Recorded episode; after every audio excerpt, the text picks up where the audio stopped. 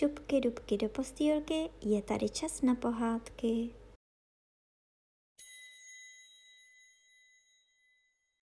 Dnes vám budu povídat pohádku císařovi nové šaty. Před mnoha lety žil jeden císař. Nosil tuze rád krásné nové šaty a vydával všechny své peníze na to, aby byl hezky vyšňořen. Nestaral se o své vojáky ani o svůj lid – Nestaral se o divadlo ani o hony, staral se jenom o to, aby se mohl často ukázat v nových šatech. Měl zvláštní kabát na každou hodinu denní a jako se říkávalo o jiných králích, že právě jsou v radě, tak o něm se říkalo pokaždé, když se po něm někdo ptal, císař je v šatně. Ve velkém městě, kde bydlil, bylo velmi veselo – Každého dne tam přicházelo mnoho cizinců. Jednoho dne tam přišli dva podvodníci.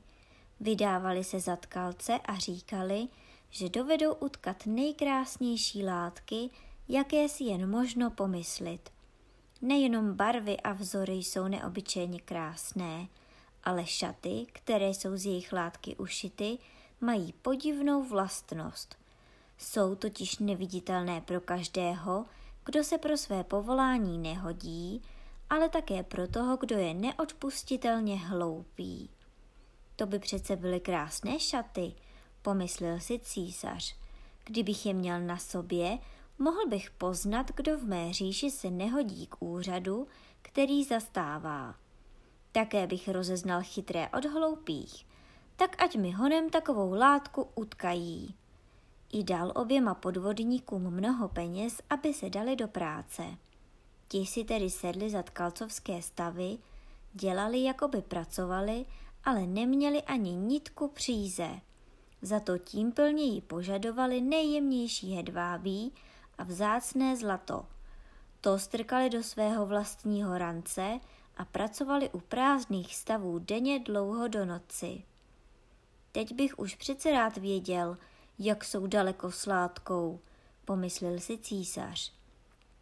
Ale bylo mu tak trochu divně okolo srdce, když si pomyslel, že ten, kdo je hloupý nebo se nehodí ke svému úřadu, nemůže tu látku vidět. Domníval se sice, že on sám se nemusí obávat, ale pro jistotu chtěl poslat někoho napřed, aby se podíval, jak práce pokračuje. Všichni lidé v celém městě věděli, jakou podivnou má látka moc. A všichni toužili spatřit, jak pošetilý nebo hloupý jest jejich soused. Pošlu tam svého starého postivého mistra, pomyslel si císař. Ten pozná nejlépe, jak látky přibývá, neboť má rozum a nikdo se nehodí ke svému úřadu lépe nežli on. I šel starý počestný mistr do místnosti, kde oba podvodníci seděli a pracovali na prázdných stavech. Pro Bůh, pomyslel si starý mistr a vyvalil oči. Vždyť já nic nevidím. Ale neřekl to nahlas. Oba podvodníci jej prosili, aby byl tak laskav a přistoupil blíže. Pak se ho tázali, není-li ten vzor krásný a barvy nádherné. Ukazovali přitom na prázdné stavy a ubohý starý mistr jen vyvaloval oči. Neviděl ovšem nic, poněvadž tam nic nebylo.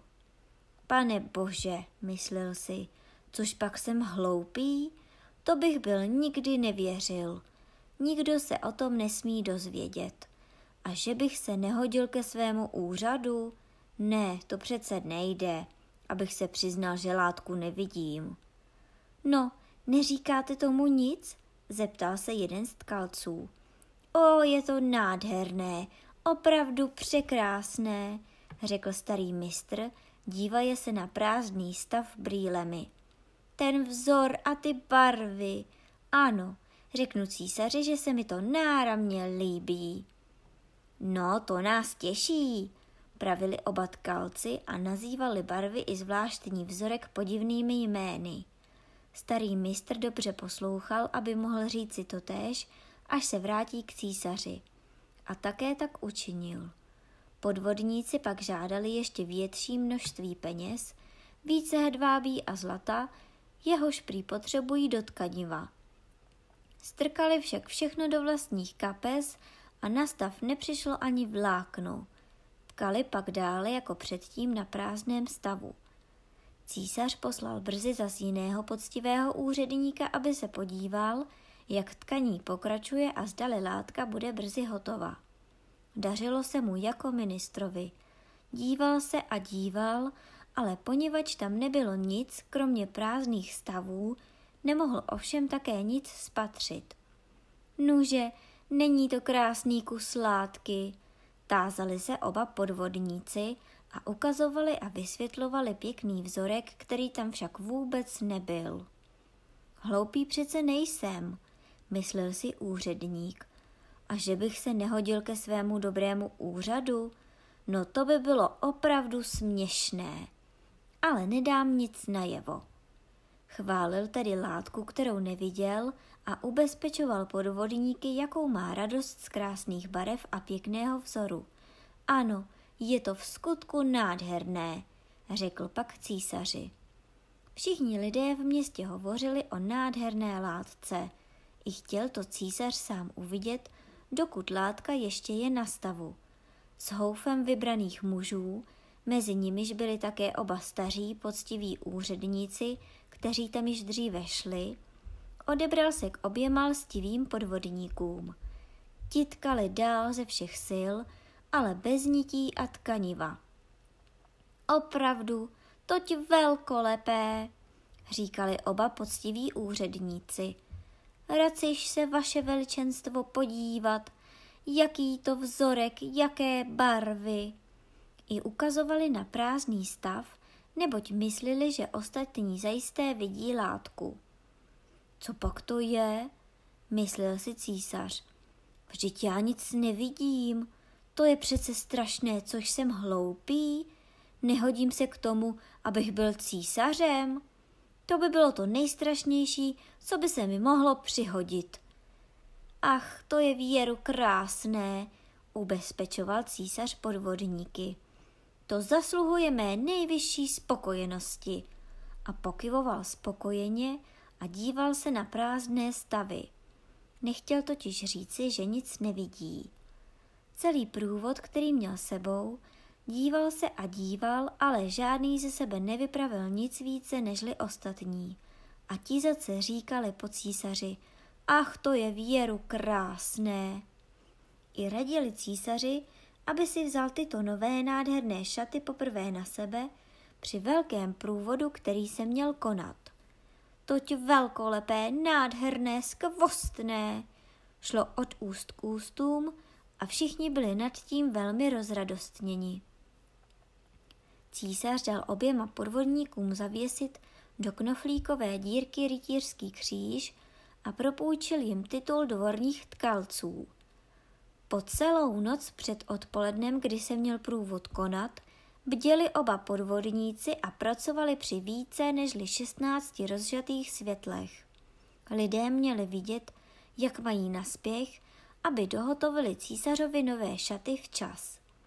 Dělali, jako by sundávali látku ze stavu, stříhali do vzduchu velkými nůžkami, šili jehlami bez nití a nakonec řekli, hle, nyní jsou šaty hotovy.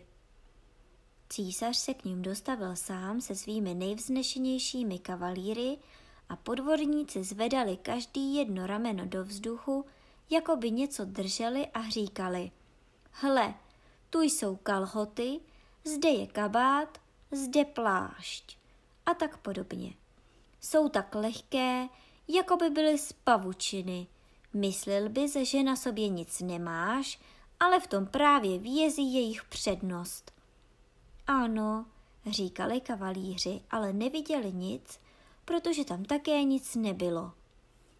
Račiš nyní vaše veličenstvo nejmilostivěji odložit své šaty, pravili podvodníci, a my vám oblékneme tyhle nové, tady před tím velikým zrcadlem.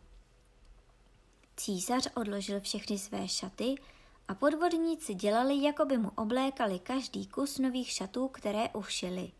Chytili jej okolo pasu, jako by mu něco přivazovali. To měla být vlečka. A císař se obracel a otáčel před zrcadlem. Ach, jak krásně sluší, jak krásně padnou, říkali všichni.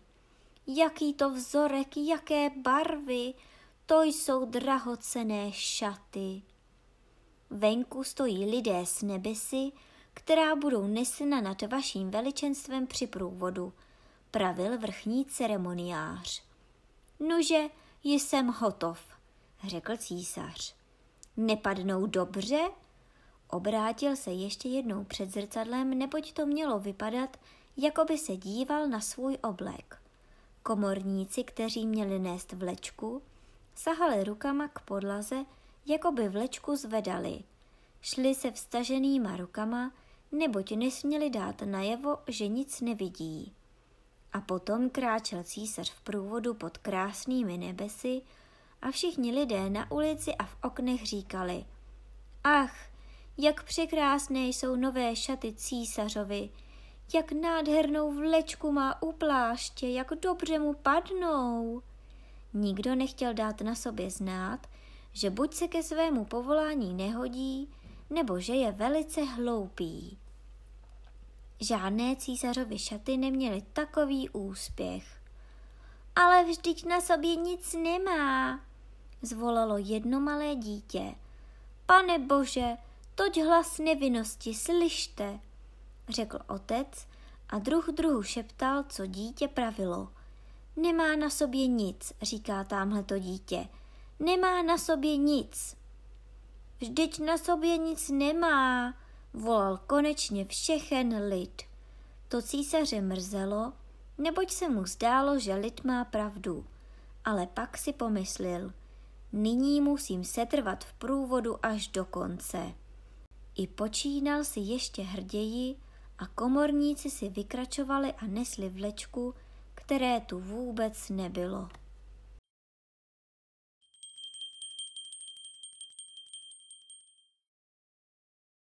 A teď už zavřete očička a krásně si vyspinkejte.